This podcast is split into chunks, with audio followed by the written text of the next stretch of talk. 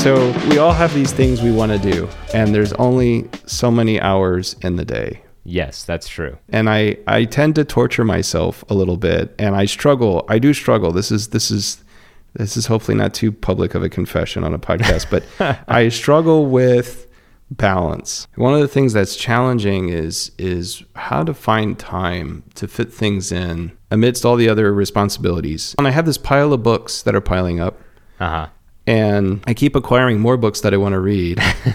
and I even created an Amazon wish list of Yep. all the books I would like to get to read at some point. Yep. And probably if I calculated all the pages of those books, it would be in, well, I know they would be in the thousands. Oh yeah. And then, you know, I haven't been, uh, I want to get back to the gym. Yeah, very I need, important. I want to get back to the gym. I need to get back to the gym. Even my spiritual father talked to me about getting back to the gym. That's a good spiritual father right there. But the day keeps getting so full, and Yeah. and it's it's almost like um, not that we believe in a purgatory, but it's almost like a pur- purgatory seeing these stacks of books that just keep piling up. That I'm like Yeah. one one day I'll have time to read this, and I was challenged by that notion of one day. You know, Yeah. it was I, I came across with like a video short in my in my YouTube feed, and and he was talking about you know why do you you know basically like you can't do that. You can't say one day No. because the time that we're given is is when when it's spent it's spent Yep. And that one day will never come.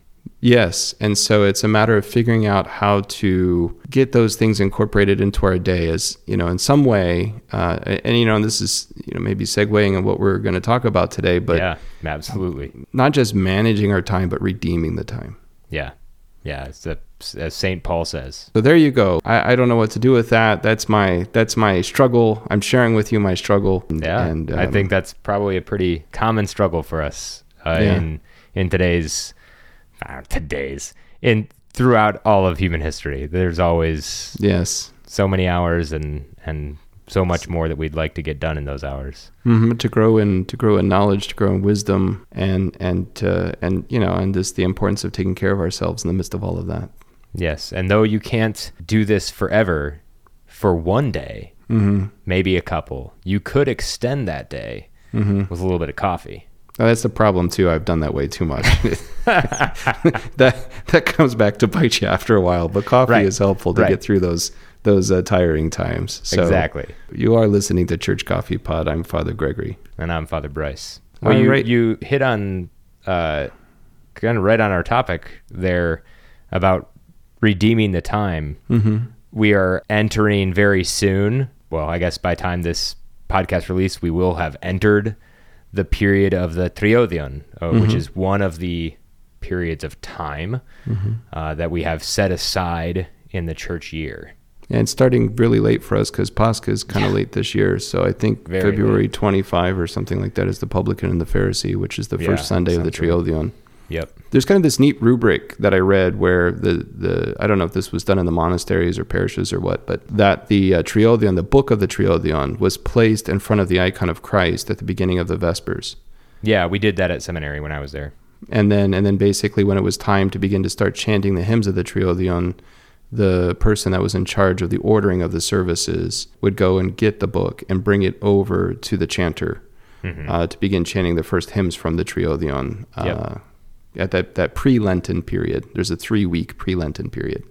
Yeah, so let's talk about that. We're familiar with the idea of Lent. You know, we Mhm. know that there's this this time period of repentance and preparation for the celebration of the resurrection of Christ, but maybe less of us are familiar with the idea that we have a time to prepare for the time of preparation. Mm-hmm. So that's that's those 3 weeks like you mentioned Mhm. It's beginning on the Sunday of the publican and the Pharisee. It's those 3 weeks leading up to Clean Monday.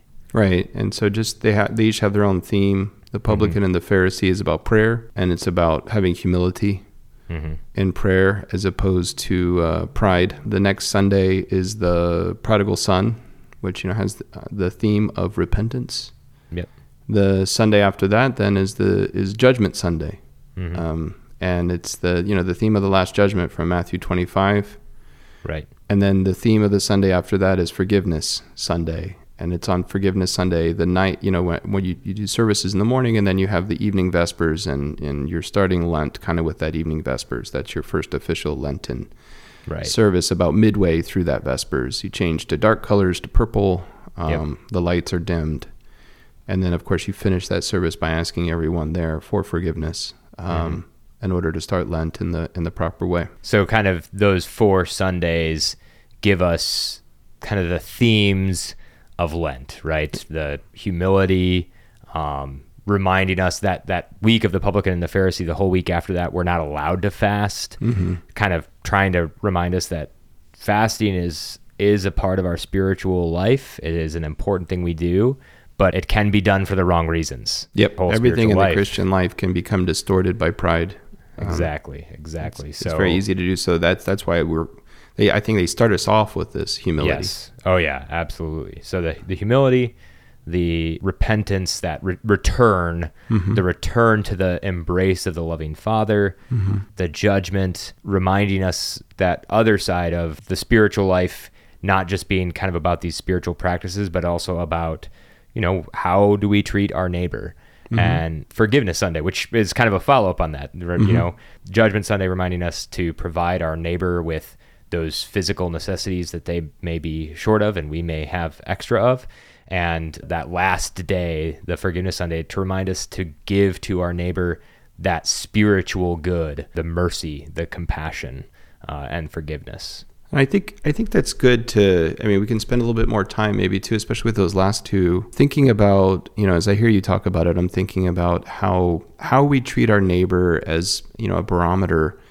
You know, in, in other words, how Yeah. we show mercy or don't show mercy, uh, how we give forgiveness or don't give forgiveness, uh, as a barometer of kind of how we're doing spiritually, how we're doing in our relationship with the Lord. I mean, I think of the verse from St. John where he says, you can't love God if you don't love your neighbor. Like if you Yeah. don't love your brother whom you see, then you can't say you love God whom you don't see. And he's very clear about what he means by love because he says, "Little children, let us love not in word but in deed and truth."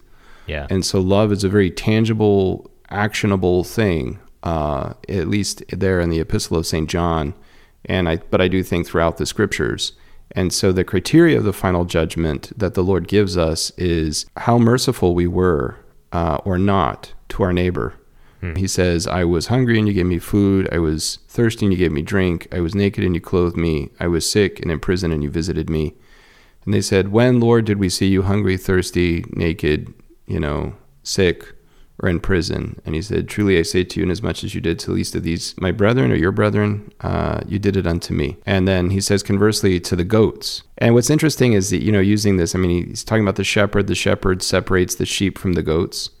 So my brother was big into FFA. He was raising sheep a lot, and I remember asking Okay. him like, "Talk to me about the difference between sheep and goats." Hmm. And they're both, you know, not the most intelligent animals, um, but sheep are are a little bit more docile, and they kind of stay in the group and they follow the shepherd, and they eat the grass, but they don't rip up the roots. They're not as destructive. Um, whereas the goats also, you know, are, are not as intelligent, just like the sheep. They both need the shepherd. That's the point of that. They're both dependent on the shepherd. But the goat is is ornery. If you turn your back on the goat, you're probably going to get rammed. Uh, they're probably going to ram you anyway. Uh, Yeah. they're they're they're difficult. They're much more destructive. I mean, they'll just decimate a field. I mean, they so they can be good, and you know, for practical reasons, you really need to clear a field. You know, just get a couple of goats out there, and they'll take care of it for you. But sometimes they even rip up the roots uh, when they're eating things, so they'll really they can do a lot of damage. Um, and so this kind of this kind of depiction, right, of sheep and goats, sheep kind of being more obedient, quiet, you know, dependent on the shepherd, following the shepherd, and goats being more ornery ramming the shepherd, thinking they know when they don't know, um, Yeah. and being a lot more destructive. Um, Yeah, that's interesting. I think, too, it's important to note that all of these weeks of preparation for Lent kind of show us that it's much better to be on the path of salvation. Uh, it is maybe in some ways more difficult. Maybe, you know, it may not be our kind of default mode to be humble rather than prideful. It may not be our default mode to uh, recognize our reliance on God. Um, it may not be our default mode to be generous, but those who are generous, especially maybe those who that's been a struggle for them, right? That, that it's not like just their whole life they've just been very liberal uh, with the, the things that have been given to them, but but somebody who has kind of made that choice uh, later in life, and so kind of has both experiences. Those who are generous, those who have become more forgiving, those who have become more humble, whatever it may be.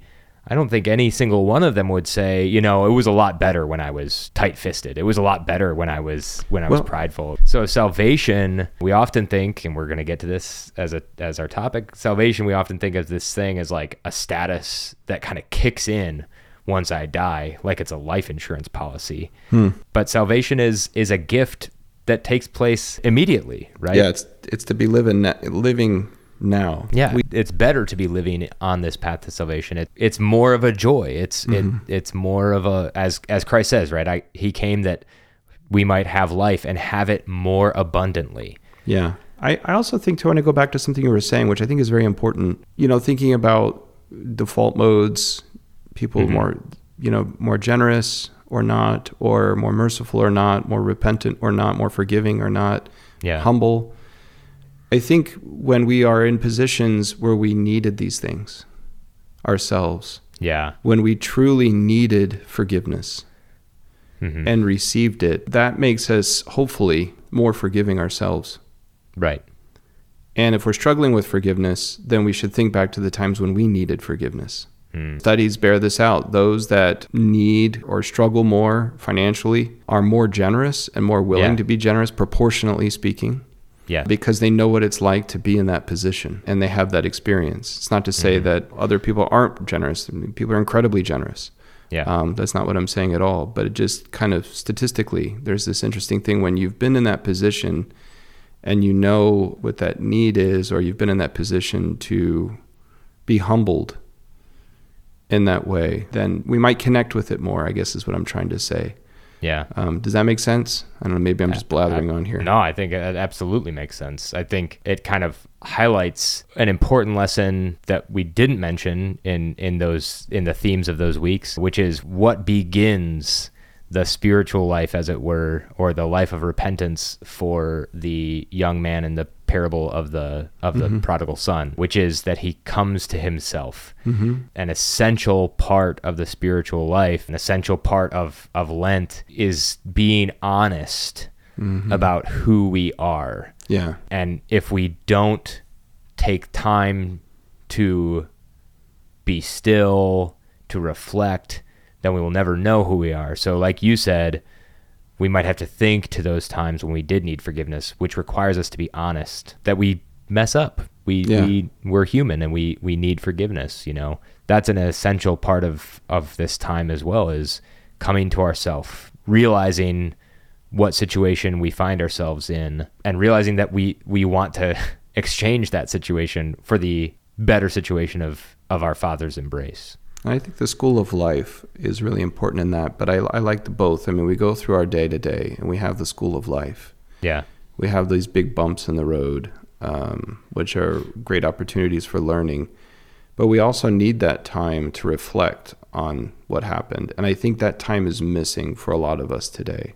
yeah We just don't have the time to sit and reflect and think. And, and if we do have that time, we tend to fill it with something else.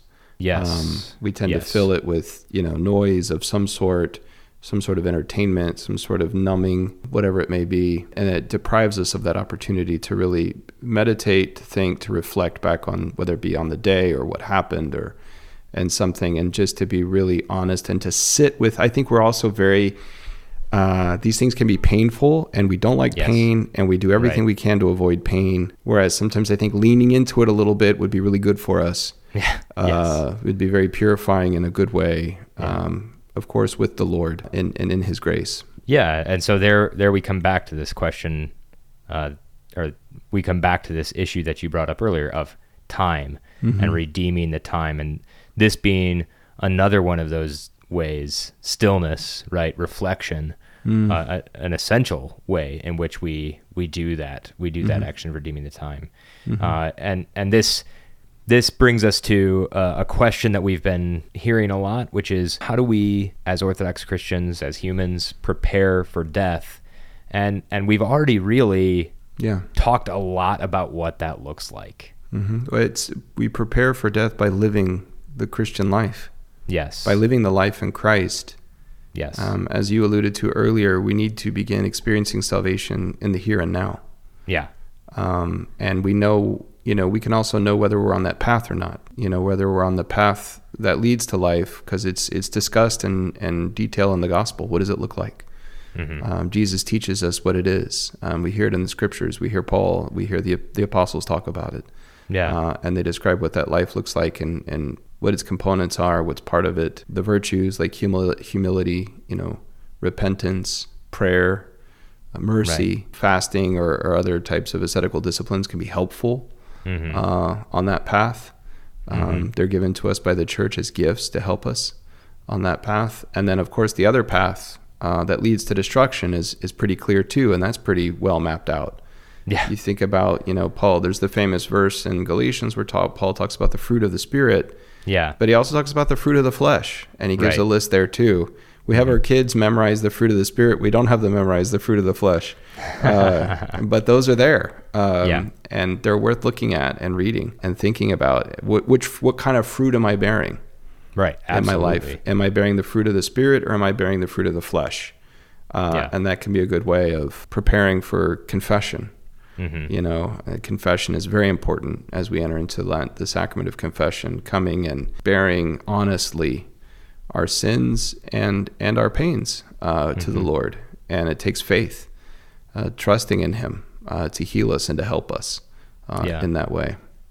Yeah, and, and you mentioned earlier something that kind of made me think of the concept of memento mori, which is not something we talk about a ton in, in the Eastern Orthodox tradition, but certainly gets talked about in the Western uh, Christian tradition and and also outside of Christianity in the in the school of Stoicism and philosophy and all of that. And I think it's an interesting thing, not just a kind of a remembrance of death, but a remembrance that we are dying is kind of the understanding of the Stoic. And that can be, that alone could be something that spurs us on towards virtue, as, as the Stoics hoped it might. But uh, it could also be something that kind of causes despair or nihilism or, or what have you. But I think we we keep coming back to this this quote from St. Paul, you know, redeeming the time.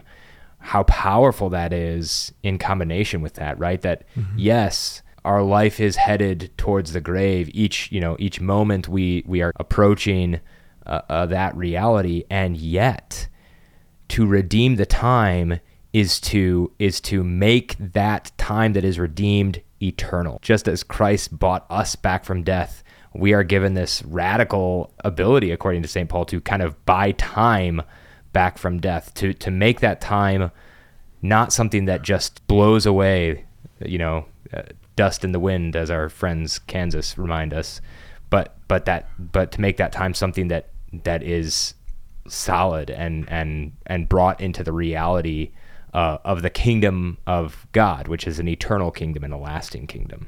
Yeah, so that, that concept is found uh, in the Son of Sirach, uh, where actually multiple verses where it talks about remember death.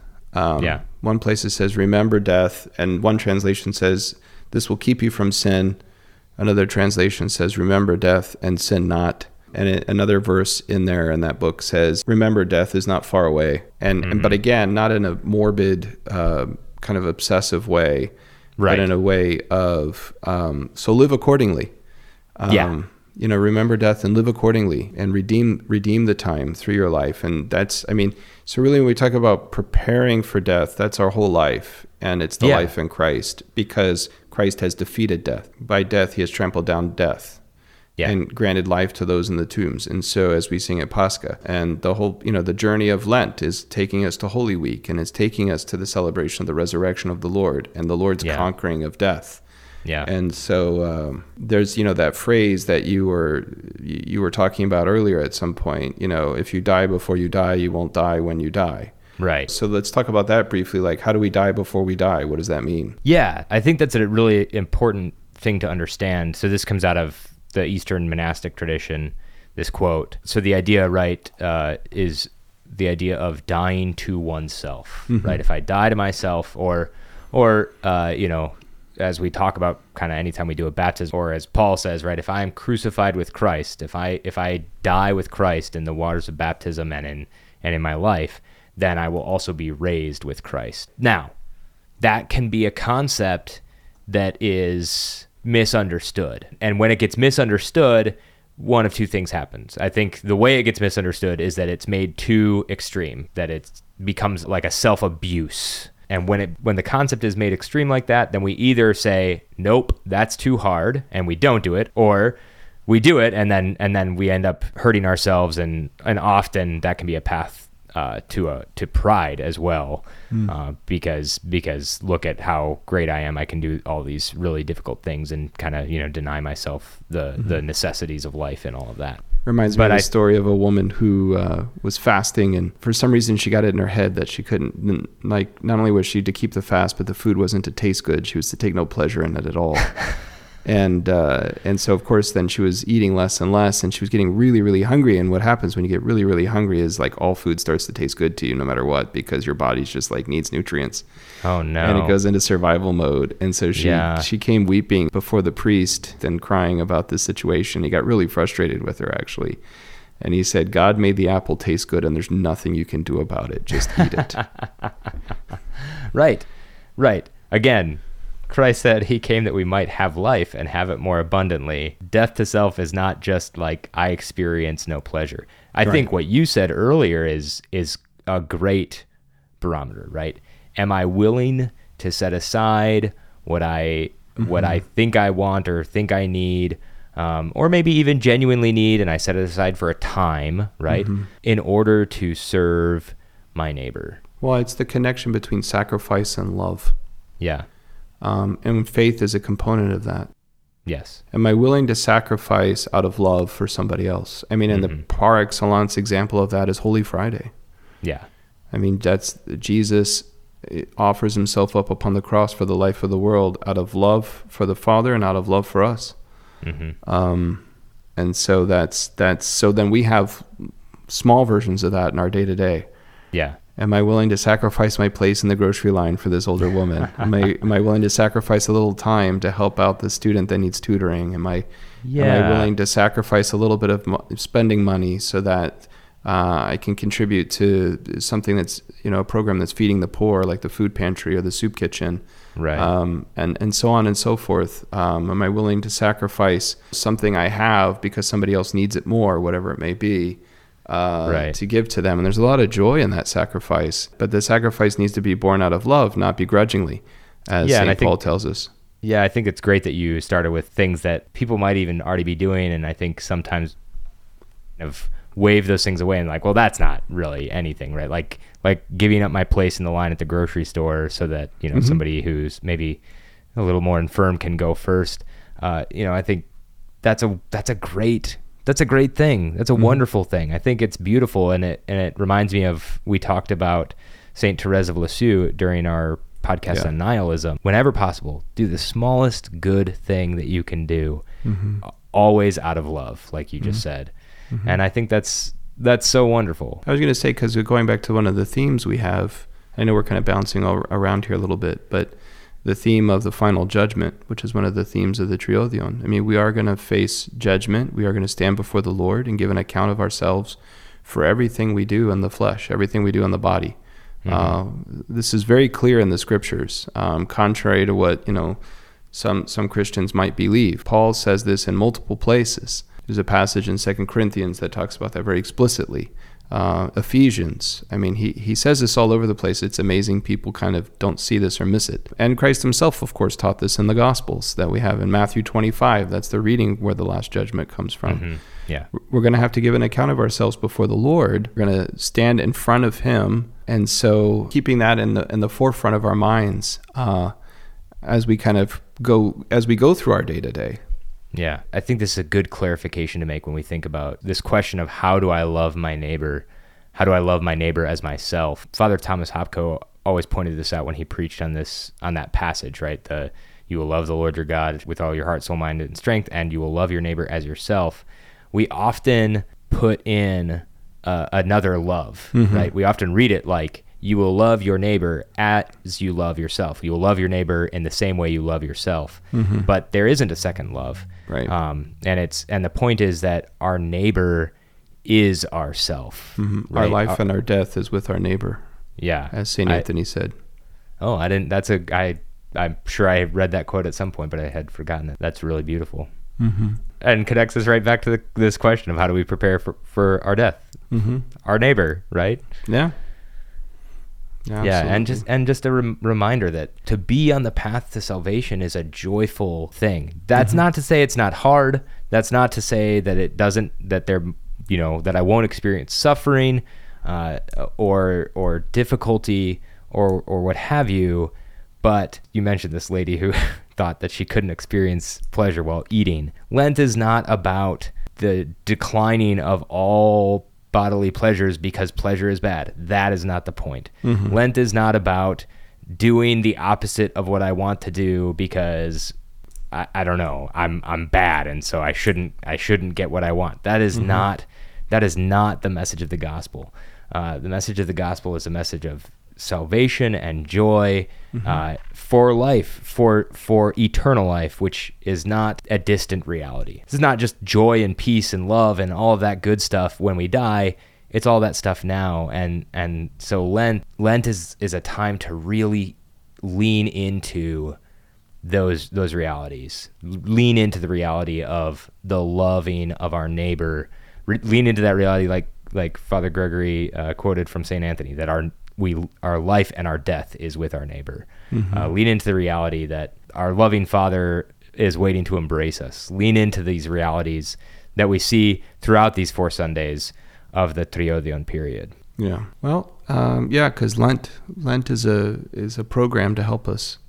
Yeah. And, and to guide us and to prepare us. Uh, and to help us grow closer to Christ and all these things. And that's really the point. Keep that focus on keep that focus on God. Keep that focus on Jesus. So we wish everyone a blessed uh, Triodion, a blessed preparation period for Lent, and a blessed Lent uh, as that season comes up when you'll be when you'll be listening to this. And um, also, you know, we kind of just to mention real quick, you know, we had talked about the Triodion period. One of the things we began to do at Lent is the Saturday of Souls.